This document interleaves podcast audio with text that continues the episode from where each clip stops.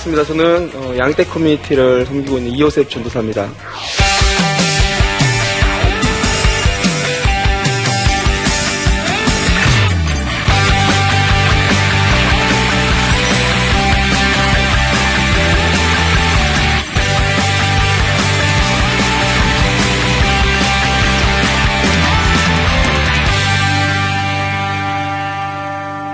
어, 제목은 대안은 알고 있다라는 주제입니다. 어, 이제 사실 많은 분들이 어, 다음 세대에 대한 위기와 그 심각성들을 이제는 알고 있습니다. 그리고 이제 정책적으로도 그렇고요. 또 교회 안에서도 그런 이제 움직임들이 막 일어나기 시작합니다. 어, 대안과 대책, 뭐 혹은 프로그램들을 많이 고민들을 하고 계세요. 그렇죠? 근데 아주 긍정적인 요소가 너무 감사한 요소입니다. 그런데 어, 사실 어, 이제 현장에서 직접 있는 저의 느낌으로서는 이제는 어, 다음 세대 위기를 예측하고 어, 예견하는 시대는 지났다라고 생각을 하고 있습니다. 다음 세대의 위기 안에 이미 우리가 들어와 있어요. 예, 들어와 있습니다. 들어와 있어요. 우리가 과연 대안을 지금 찾아야 되는 시기인가? 물론 감사한 거고 굉장히 어, 좋은 측면입니다. 그런데 과연 우리가 대안만 찾아야 될 시기인가? 아니면 우리가 알고 있는 그 대안을 실천해야 될 시기인가를 고민을 많이 하고 있습니다. 대안을 찾기에는 사실 늦은 감이 없잖아 있습니다. 교회 안에서 대안을 찾았다 한들 마음이 열리지 않으면 닫혀있는 교회 문처럼 그 친구들이 오기가 쉽지가 않습니다. 물론 그 친구들을 냅다 쫓아내는 교회는 없습니다. 그런데 그 친구들이 교회에 왔을 때 들은 첫 번째 감정이 뭐라고 말하냐면 이질감이라고 말을 해요. 이질감. 애네와 내가 다르다라는 것을 딱 본인 자체가 인지를 해요. 두 번째는 그 공동체 안에 섞이지 못한다는 이질감과 비슷한 거지만 조금의 차이가 있는데 뭐냐면은 그 공동체 이미 완료된 공동체 구성원들이 이 친구들을 받아들이지 않는다라는 것이에요. 더욱이 이 친구의 그런 옷에서 담배 냄새가 난다면은 이 친구를 막 교회 그 청소년부 친구들도 그리고 선생님들도 경계하기 시작합니다. 그리고 이 친구는 막 뭐 냅다 교회 나가 이렇게 말하지는 않죠. 그런데 이미 그 이 친구가 교회를 나갈 수 있도록 계속적인 그 무언의 압박과 분위기를 만들어요. 긴장 상태를 계속적으로 만들죠. 어. 대안이 아무리 많이 나오고 프로그램이 아무리 많이 나오고 대책이 아무리 세워진다고 한들 사람이 바뀌지 않으면 마음이 바뀌지 않고 그 뭐라고 해야 돼? 이 내 마음 가운데 있는 그런 것들이 열리지 않으면 결코 대안이 대안이 될 수 없다고 생각을 하고 있습니다. 한국교회 보면은 뭐 제가 한국교회를 계속 얘기하는 이유가 저는 한국교회의 목회자의 아들이고 또 한국교회 목회자를 꿈꾸는 사람이고 한국교회를 굉장히 사랑하고 아끼고 정말 너무나도 몸과 마음을 바쳐서 한국교회를 위해서 일하고 싶은 사람이기 때문에 말씀을 드리는 겁니다. 뭐 멀리 떨어져서 한국교회를 비난한다 이게 아니라 정말 저는 지극히 한국교회를 너무 사랑하고 있습니다. 그 사랑함으로 말미암아서 어렸을 때부터 가난과 핍박과 당했던 모든 것들을 그 사랑으로 말미암아서 다 감싸 안을 수 있는 마음이 분명히 지금 생겼던 것 같습니다. 그렇게 말씀드리는 건데 한국 교회를 가만히 보면은 유교적인 관습이 굉장히 많습니다. 그는 어, 마치 어, 그런 분들을 많이 만났어요. 다음 세대가 왜 이렇게 힘드냐라고 대안했을 때 모든 공통적인 통일된 대답이에요. 기도가 부족하다라고 말을 해요. 그런데 제가 생각할 때는 전 세계적인 그런 교회들을 모습들을 봐도 우리나라만큼 기도를 많이 하는 데가 저는 없다고 생각을 하거든요. 예배가 부족하다. 아니 일주일에 예배가 몇 개가 있습니까 우리가 그죠? 어, 공식적인 예배가 수요 예배, 주일 예배도 한 번만 하는 게 아니잖아요. 그죠? 주일 뭐 오전 예배, 오후 예배, 뭐 3부 예배까지 있고 끝나면 뭐 막 뭐 하고 막 금요 뭐 기도회도 있고 또 이제 새벽 기도까지 들어가면 이제 더 말 많아지죠. 그죠? 그리고 이제 그 분기별로 있는 부흥성회까지 들어가면 더 커집니다.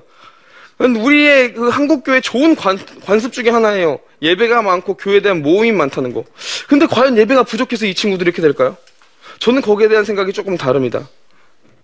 예배를 안 해서 다음 세대가 무너진 것은 결코 아닐 것입니다. 대안이 없어서 다음 세대가 무너지는 것도 또한 아니라고 생각을 합니다. 뭐 때문에 그러냐? 아는 대안을 실천하지 않아서 그렇다는 거. 아는 대안을 실천하지 않아서. 청소년들의 끝자락에서 그러니까 자살을 꿈꾸는 친구들 그리고 이미 자기의 삶 자체를 포기해서 막 사는 친구들과 함께 부대끼다 보니까 어 뭐 무슨 마음이 들었냐 에, 교회와 이 친구와의 저 그 이 친구와의 접촉점 사이에 들어야 되는 것들이 몇 가지가 있어요. 징검다리가 분명히 있어야 된다는 것이에요. 왜냐하면 서로가 너무나도 문화가 달라요. 어. 서로 너무나도 생각이 달라요. 우리가 교회 안에서 욕을 하면 어떻게 해야 됩니까? 아주 난리가 나요, 그죠? 우리가 우리들의 용어를 사용하고 우리가 우리들의 말, 우리들만의 말이 있듯이 이 친구들도 이 친구들만의 말이 있는 거예요. 얘네들은 어려서부터 부모로부터 상욕을 듣고 자라왔던 친구들입니다. 그러니까는 얘 뭐뭐야가 아니라 욕을 들었던 친구들이에요. 그렇게 듣고 자랐던 친구들한테 욕을 하지 마라는 것은 어, 바꿔 말하면은 우리에게 형제 자매라고 말하지 마 남자 여자라고 말해 라고 말하는 것과 똑같은 거라는 것이에요. 그러니까는 상충이 되는 거 상충이. 그러니까 아무리 대안이 많아도 얘네들이 외계인인데 우리 입장에서 보면 얘네들이 외계인인데 얘네 입장에서는 우리들이 완전 꼰대인데 소위 말하는 어떻게 이게 어, 어우러질 수가 있겠냐라는 것이에요. 대안이 아니라 실행을 해야 될 때, 실행을 할 때. 유교적인 관습들 그리고 그것들을 조금 어, 이렇게 변하기 위해서 이 친구들을 품기 위해서 우리가 조금 오해하고 있는 단어들 두 가지를 살펴봐야 되는데 그게 첫 번째로 하나가 은혜라는 단어입니다. 은혜라는 단어. 은혜라는 단어에 대한 재관찰이 좀 필요해요. 우리가 생각하는 은혜 그 단어가 어떤 뜻입니까? 은혜 받았다라고 하면은 무엇을 우리가 떠오르죠? 화려한 모습들을 상상을 사실 많이 합니다. 우리가 뭔가 했을 때 성공하고 잘 되고 하나님께서 부어주시고 하나님께서 막 우리를 통해서 막 크게 막 사용하셨을 때 우리는 하나님의 은혜입니다라고 선포하고 그 은혜가 하나님께 갈 줄 알고 있습니다. 그렇죠? 그렇게 생각을 해요. 그렇게 딱 되니까 성공하지 못한 친구들을 봤을 때 실패하고 소위 말하는 찌질하다고 표현하는 친구들을 봤을 때 뭐 어떤 감정이 듭니까? 얘네는 은혜가 없는 거야 하는 감정을 이렇게 표출하기 쉬운, 쉽습니다. 그러니까 교회가 왜 자꾸 우리들만의 그라운드가 되냐면은 교회가 왜 자꾸 이런 친구들 정말 정말 품어야 되는 그런 객과 같은 사람들을 품지 못하냐면은 은혜 우리끼리가 은혜가 있으니까 우리끼리 은혜가 넘친다고 생각하니까 이, 이 사람들을 볼 여유가 없는 것입니다. 제가 이 친구들을 만나면서 내린 은혜의 결론은요. 제가 내린 은혜의 정의는 그런 것이 아닙니다. 은혜는 화려한 것이 아니에요. 힘들어하고 아파하고 죄악과 부패의 덩굴 속에서 헤매는 친구들을 보면서 내린 은혜의 정의는 결코 성공이 있지 않습니다. 은혜는 부패된 죄악 속에서 아무 소망이 없고 자살 오리, 오직 자살이 내 목표였던 그런 사람들 얼마나 내가 악한 사람인가 내가 얼마나 답 없는 사람인가 내가 얼마나 할 수 없는 것을 끊임없이 되뇌일 때 은혜가 나오기 시작합니다. 어디로부터요? 그럼에도 불구하고 나를 위해서 십자가를 지신 예수 그리스도 그것이 은혜라는 것입니다. 이게 됐을 때 어떤 친구들이 와도 우리가 다 소용할, 포용할 수 있어요. 은혜라는 것 자체가 뭔가 성공적이고 화려한 것에 있지 않고 아무것도 안 되는 내가 돈을 아무리 아무리 많이 벌어봤자 죄를 안 짓고 살 수 있습니까? 결코 그렇게 못 살 겁니다 아마. 죄를 돈을 있 돈이 있으면 있은 만큼 죄의 유혹이 더 많을 것입니다. 결국 모든 사람들은 죄 가운데 계속 허덕이게 되는데 이런 답 없는 나를 위해서 예수 그리스도께서 십자가를 흘리셨다. 나를 사랑하셔서 예수, 예수 그리스도께서 이 땅에 오셔서 피를 흘리셨다. 이거만큼 가장 큰 값진 은혜가 어디 있습니까? 은혜라는 잘못, 그런 단어를 오해하기 시작하니까 이상하게 세상과 교회를 분리시켜 놓는 작업들을 시작하기 시작, 예, 시작합니다. 가령 은혜 받지 못한 너희들은 이방인이야. 하나님의 은혜를 받은 우리는 선민이야. 이런 단어들을 사용하면서 이상하게 나누기 시작해요. 아, 물론 맞습니다. 어느 부분 가운데 우리는 선민이고 새 예루살렘이고 새 이스라엘이고 우리는 거룩한 택하심 받은 백성이 맞습니다. 그런데 우리가 그것을 구분지어서 됩니까 안 됩니까? 우리는 구분지을 수 없습니다. 왜냐? 우리는 빚진 자이기 때문에. 그것을 구분지을 수 있는 기준은 하나님이신 거지. 우리가 우리 스스로 그것을 구분지으면 결코 안 된다라는 것이.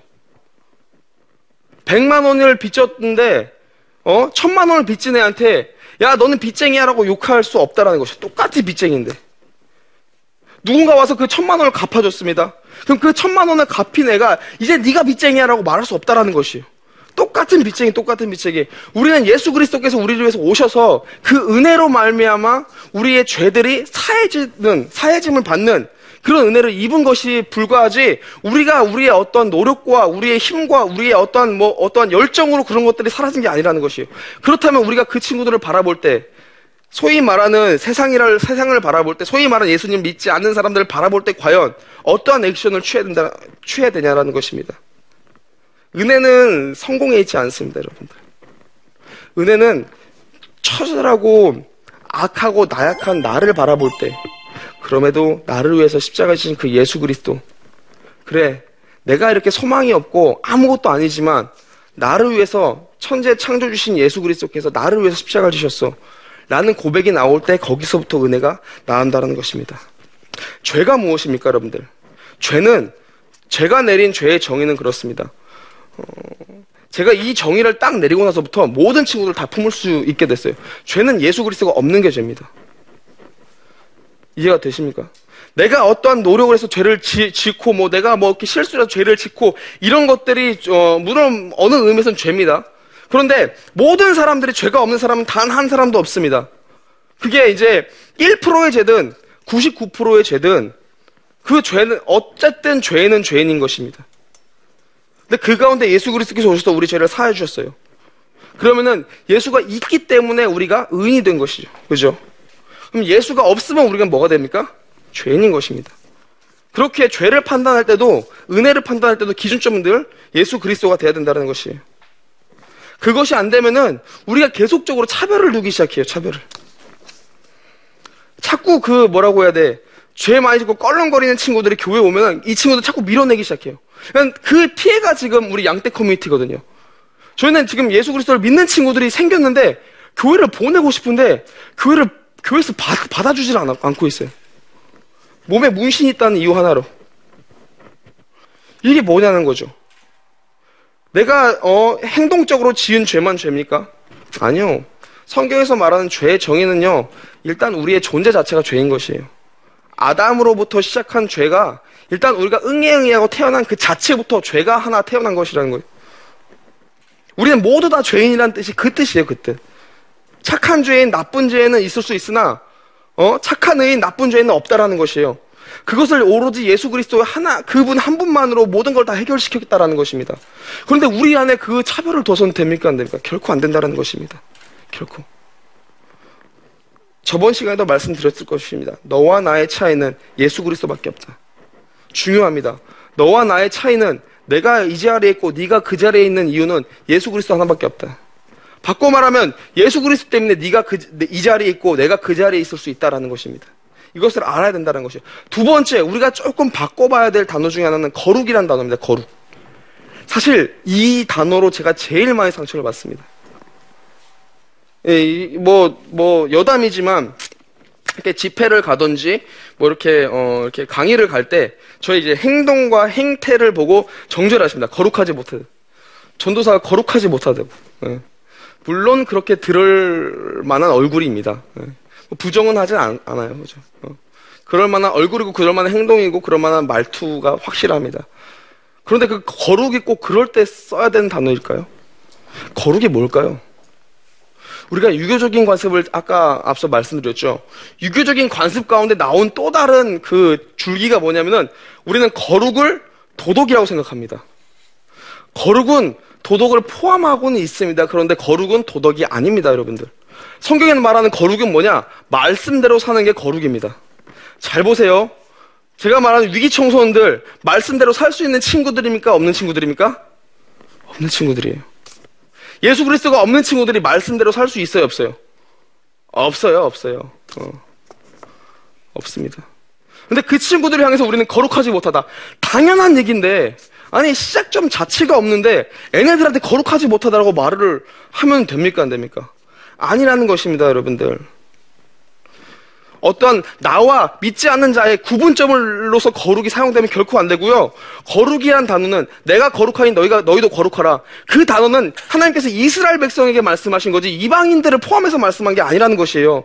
그러니까 뭐냐? 예수 그리스도 믿는 사람들이 말씀을 보, 바, 말씀을 보고 말씀으로 살려고 거룩해지려고 계속적으로 노력을 해야 되는 거지. 예수 그리스도가 아예 없는 사람들한테 거룩하지 못하다고 정죄하면 안 된다는 것이에요. 예수가 없는 세상에 우리는 거룩을 요구하는 것이 아니라 복음을 전해야 된다는 것입니다. 중요합니다. 예수가 없는 사람들에게는 우리가 거룩의 잣대로 이, 이 사람의 성별을 어, 어, 떤뭐 거룩함을 우리가 판단하는 것이 아니라 복음을 전해야 될 사람들이라는 것이요. 시작점을 만들어줘야 된다는 것입니다. 하나님이 없는 친구들은 거룩해질 수 없습니다. 그거는 우리 또한 마찬가지입니다. 우리는 예수 그리스도가 있기 때문에 거룩해질 수 있다는 것이에요. 아직 뒤집기도 못하는 갓난장이 아이한테 우리가 말을 합니다. 일어나서 100m, 100m 9초 안에 뛰어. 이거와 똑같은 겁니다, 여러분들. 교회를 다니지 않는 친구들이 주위에서 담배를 피는 것은 아주 자연스러운 일로 생각하셔야 됩니다. 교회를 다니지 않는 친구는 성적으로 문제를 일으키는 것은 아주 자연스럽게 보셔야 돼요. 왜냐, 이 친구들은 예수 그리스도가 없기 때문에. 그럼 필요한 건 뭐야? 얘네들이 필요한 니드는 뭐야? 예수 그리스도를 전하는 거. 세상을 바라볼 때 이목은 우리가 그들을 정죄하고 비판하는 이목이 있지 않고 그들에게 어떻게든 예수 그리스도를 소개하려는 이목이 있다는 것입니다. 우리들 가운데 그런 마음이 좀 들었으면 좋겠습니다. 전에도 말씀드렸던 저번 시간에도 말씀드렸던 예수 그리스도의 마음 그 사랑은 내가 가진 가장 값진 것을 너에게 준다라는 그 사랑과도 동일합니다. 내가 가진 가장 값진 거, 이 친구를 지극히 사랑했을 때 내가 쓴 가장 값진 거를 줄수 있는 거. 나에게는 가장 줄 수 있는 가장 값진 게 무엇일까? 제가 이 친구들 대할 때마다 늘 느끼는 건데 제가 줄 수 있는 거는 복음밖에 없더라고요. 예수 그리스도 소개하는 것밖에 없더라고요. 밥을 사주면은 한 끼 먹고 끝나요. 그죠? 돈이 없다고 돈을 주면은 그거 갖고 또 끝납니다. 가출해서 나온 친구들을 붙잡고 같이 자주잖아요. 그죠? 그러면은 그 하룻밤 이틀밤은 괜찮아요. 근데 이 친구가 다시 가출할 수 가능성 다시 가, 다시 가출할 수 있는 가능성이 굉장히 농후합니다. 우리가 그들에게 뭐를 해줘야 됩니까? 예수 그리스도 전하는 것입니다. 너 때문에 누군가가 너를 위해서 모든 걸 다 바쳐서 돌아가셨다고. 내가 왜 너한테 올인하는 줄 알아? 내가 그 사랑을 받았기 때문에 그런다고. 세상에 너네를 더럽다고 그래? 세상에 너네를 더럽다고 하는 거 그거 맞지 않아. 너네는 그냥 예수님이 없을 뿐이야. 예수 그리스도가 없을 뿐이야. 예수 그리스도가 너희 마음 가운데 중심이 자, 자리가 잡힌다면 예수 그리스도가 너희 마음 가운데 구주가 된다면 너희들도 거룩해지는 거야. 그렇게 말을 해줄 수 있어야 된다는 것입니다. 우리에게 지금 대안을 찾아야 하는 냉철한 지식이 필요합니까? 우리에게 지금 어떠한 뭐 어, 대책과 프로그램을 만들어서 뭐 이것대로 딱딱딱 행동할 수 있는 그런 디테일이 필요합니까? 뭐 물론 필요합니다. 그런데 지금은 그거 가지고 안 된다라고 저는 생각합니다. 우리에게는 품어줄 수 있는 따뜻한 가슴이 필요합니다. 직접 앞으로 복음 들고 나서 나아갈 그 손발의 열정이 필요하다는 것입니다. 위기입니다, 여러분들. 이 위기는 우리가 복음을 전하지 않아서 위기입니다. 우리가 은연중에 세상과 나를 구분짓기 시작하면서 거룩과 죄를 논하기 시작하면서 이상하게 하나님의 입장에서 하나님께서 하실 그 일들을 우리가 하기 시작하면서부터 사람들이 계속적으로 암흑 가운데 어둠 가운데 갇히기 시작합니다, 여러분들. 그 어둠은 조만간 우리에게까지 올 것입니다. 분명합니다. 다음 세대가 무너지면은 가장 손해보는 것은 우리 나라이고 우리 교회입니다. 다음 세대는 미래라고 말을 합니다. 미래가 타락한 것이죠. 해외 선교 정말 중요합니다. 해외 선교도 너무 수정고 교회 존재 목적과 이유입니다. 그런데 우리 안에서 씨가 말라버리는데 10년, 20년, 30년, 40년, 50년이 됐는데 우리 안에 아무도 남, 남겨져 있지 않은데 어떻게 해외 선교를 하시겠습니까? 다시 원조를 받아야겠죠. 복음의 원조를. 지금 여러분들 곁에 있는 지금 여러분들 근처에 있는 청소년들 혹은 다음 세대들을 사랑해 주십시오. 그들에게 필요한 거는 어떠한 애가 뭐 어떠한 뭐 뭐라고 해야 돼 삶의 반경을 깨끗하게 해야 된다든지 아니면 뭐 삶을 조금 더 뭐 업그레이드 시켜준다 중요하죠. 그런데 이 친구에게 필요한 것은 예수 그리스도란 것을 아셨으면 좋겠습니다. 복음이 이 친구에게 가장 필요한 니드라는 것을 그 이유는 주께서 알아서 하실 것입니다. 저는 그런 경험들을 너무 많이 했고 그리고 지금도 우리 양떼 커뮤니티 철학은 딱 하나입니다. 예수를 믿게 하는 거. 이 양떼 커뮤니티 소개할 때 소개제 제일 첫 번째 나오는 어, 단어가 있습니다. 우리는 지옥문에서 지옥문에 지옥에 떨어지려는 친구들을 끌어서 올려서 밖으로 보내는 사역을 하고 있다라고 말을 합니다. 우리들의 삶이 복음 선포자의 삶이 되기를 간절히 간절히 원합니다. 우리에게 필요한 것은 냉철한 지식이 아니라 따뜻한 마음인 것입니다. 그 따뜻한 마음으로 주변에 있는 청소년들, 주위에 있는 다음 세대들 향해 나아가셨으면 좋겠습니다. 그들에게 필요한 예수 그리스도를 전해 주십시오. 그러면 그들의 주인 되신 예수 그리스도께서 그들을 인도하실 것입니다. 그렇게 우리는 위기에서 다시 한번 기회를 꿈꿀 수 있을 것입니다. 그렇게 되는 우리들이 됐으면 좋겠습니다. 강의 마치겠습니다. 감사합니다.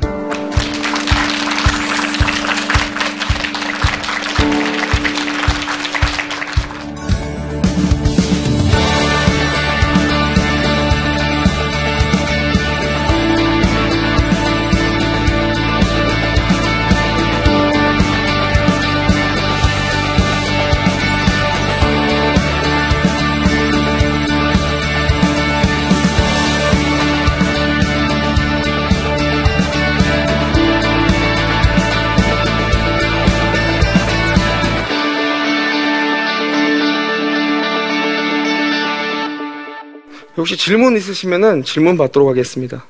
네, 제가 청소년기를 지난 지 얼마 안 된 사람으로서 네. 제가 중학교 때랑 고등학교 때는 소위 논다고 하는 아이들에게 대해서 되게 부정적인 시각을, 시각을 가지고 있었는데 네네. 어, 또래 아이들이 그런 아이들을 볼 때 어떤 마음가짐으로 바라봐 주셨으면 좋겠는지 듣고 싶습니다.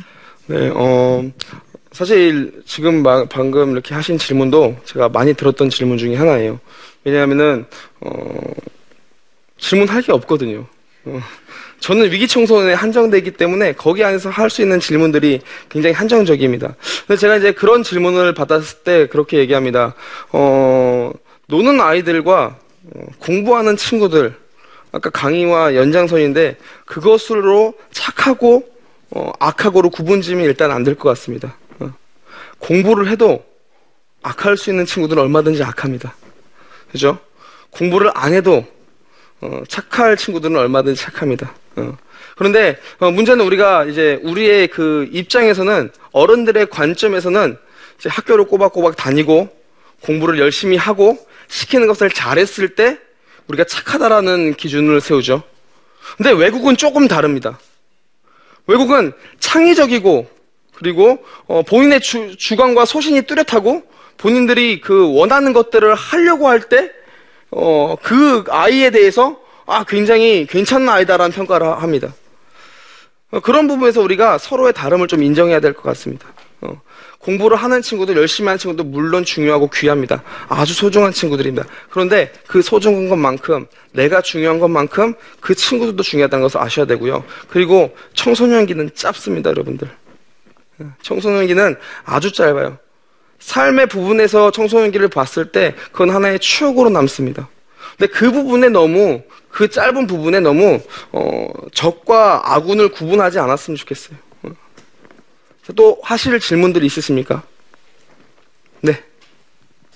이제 저에게 올, 올해 18살이 된 제가 아끼는 사촌 동생이 있는데, 이제 그 사촌 동생이 흔히 말하는 이제 비행 청소년인데, 제가 볼 때는 그 친구는 사고 칠 때마다 보면은 정말 그런 친구가 아닌데, 제가 볼 땐 정말 착한 아이인데, 그래서 항상 친구들이 문제라고 바라보고 있거든요, 저는.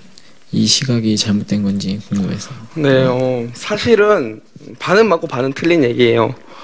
어, 아이들이 그 사고를 칠 때 보면은 전부 다 공동체를 형성해서 사고를 많이 쳐요. 뭐 전부는 아니겠지만 대부분이 그래요. 근데 1대1로 만난 친구들 중에 악한 친구는 제가 만났을 때 별로 없, 없는 것 같아요. 근데 이 친구들이, 어, 밖에 나가고 친구들끼리 모여 있으니까 사고가 나는 것 같아요. 어, 근데 한 가지 알아야 될 게, 내 사촌 동생은 착한데 친구들이 나쁘다라고 그 말하는 그 관점이 그 나쁘다는 친구의 부모님이 바라보는 관점은 또 다를 거예요. 우리 아이는 또 착한데 우리 또 걔네 착- 친구들이 그 나쁘다라고 얘기를 할 거예요. 그러니까 모두가 지금 나쁜 사람들이 되는 거죠, 그죠? 어, 그 거기에 있는 부모님 그렇게 말하는 부모님들고 친인척들도 나쁜 사람이 되는 거고 아이들도 전부 나쁜 사람들이 되는 겁니다. 어, 그런데 거기 입장에서 우리가 한번 생각해봐야 될 게, 음, 어, 아이들의 그 공동체 문화를 조금 이해했으면 좋겠어요. 어. 아이들의 공동체 문화는 일단은 시끄러워요. 어른들이 봤을 때 굉장히 사고를 많이 칠 것 같아요, 그죠? 뭐, 물론 사고도 많이 쳐요. 어, 치기도 치는데, 어, 우리가 그것을 봐서 내 아이는 착한데, 다른 애들이 나빠서 친구들이 잘못돼서 라고 말하는 그 마음가짐은 사실 조금 다르게 봐야 될 것 같습니다. 왜냐하면은, 에, 친구는 끼리끼리 모이게 돼 있습니다. 그리고, 예, 마음이 맞아야 같이 하고 합니다. 예. 이렇게 이제 양떼 사역 중에 하나가 뭐냐면은 저희는 개인 사역이 아니라 무리 사역을 하거든요. 음.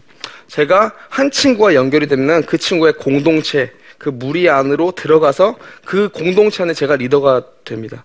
그래서 그렇게 된 공동체들이 어, 늘어났을 때 그 공동체들을 하나로 모아서 예배를 하거든요. 어, 어 그거는 어, 지극히 정상적인 어, 청소년들하고 무리를 져서 사고 치는 것은 지극히 정상적이다라고 어, 생각을 하시면 되고 그리고 어, 거기에 대한 심각한 제재는 사실 또 어, 조금 생각해 봐야 될 것 같습니다. 그 친구와 이렇게 단절을 시킨다든지 한 번도 성공한 분을 제가 본 적이 없거든요. 친구가 나쁘다고 친구를 단절시켰다. 뭐 막 어디 뭐 멀리 지방으로 보내고 뭐 어디 타 지역으로 보냈지만 이 친구들이 다시 이 타 지역으로 와가지고 어떻게든 친구들과 만나고 놀고 하거든요. 근데 이제 이 친구가 왜 과연 이런 애들과 어울리는지, 애가 뭐가 어떠한 욕구가 있는지, 어떠한 생각을 가지고 있는지를 먼저 한번 봐셔야 될 것 같아요. 그러니까 애가 분명히 필요한 부분이 있고 재미있어하는 부분이 있고 애가 분명히 원하는 부분이 있으니까 이 친구들과 노는 거거든요. 그런 부분을 한번 살펴서 어, 내 조카를 중심적으로 이 친구에 대한 문제를 바라보시는 게 맞는 것 같습니다.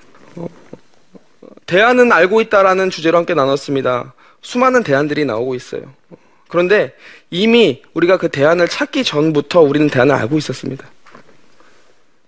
대안들을 가만히 살펴보면은 디테일의 차이, 상황과 문화와 문화의 차이, 뭐 환경의 차이에 불과하지 사실은 어, 기- 우리 우리가 말하는 성경적인 대안은 딱 하나입니다. 복음 전하는 거. 예수 그리스도로 말미암아 우리가 구원을 받고 그것으로 복음을 전하고 많은 이들이 어, 그리스도께 돌아오게 하는 거. 사실 공통된 대안일 것입니다. 대안을 우리가 찾기보다는 우리가 알고 있는 그 대안을 실천하는 우리가 됐으면 좋겠습니다. 마치겠습니다.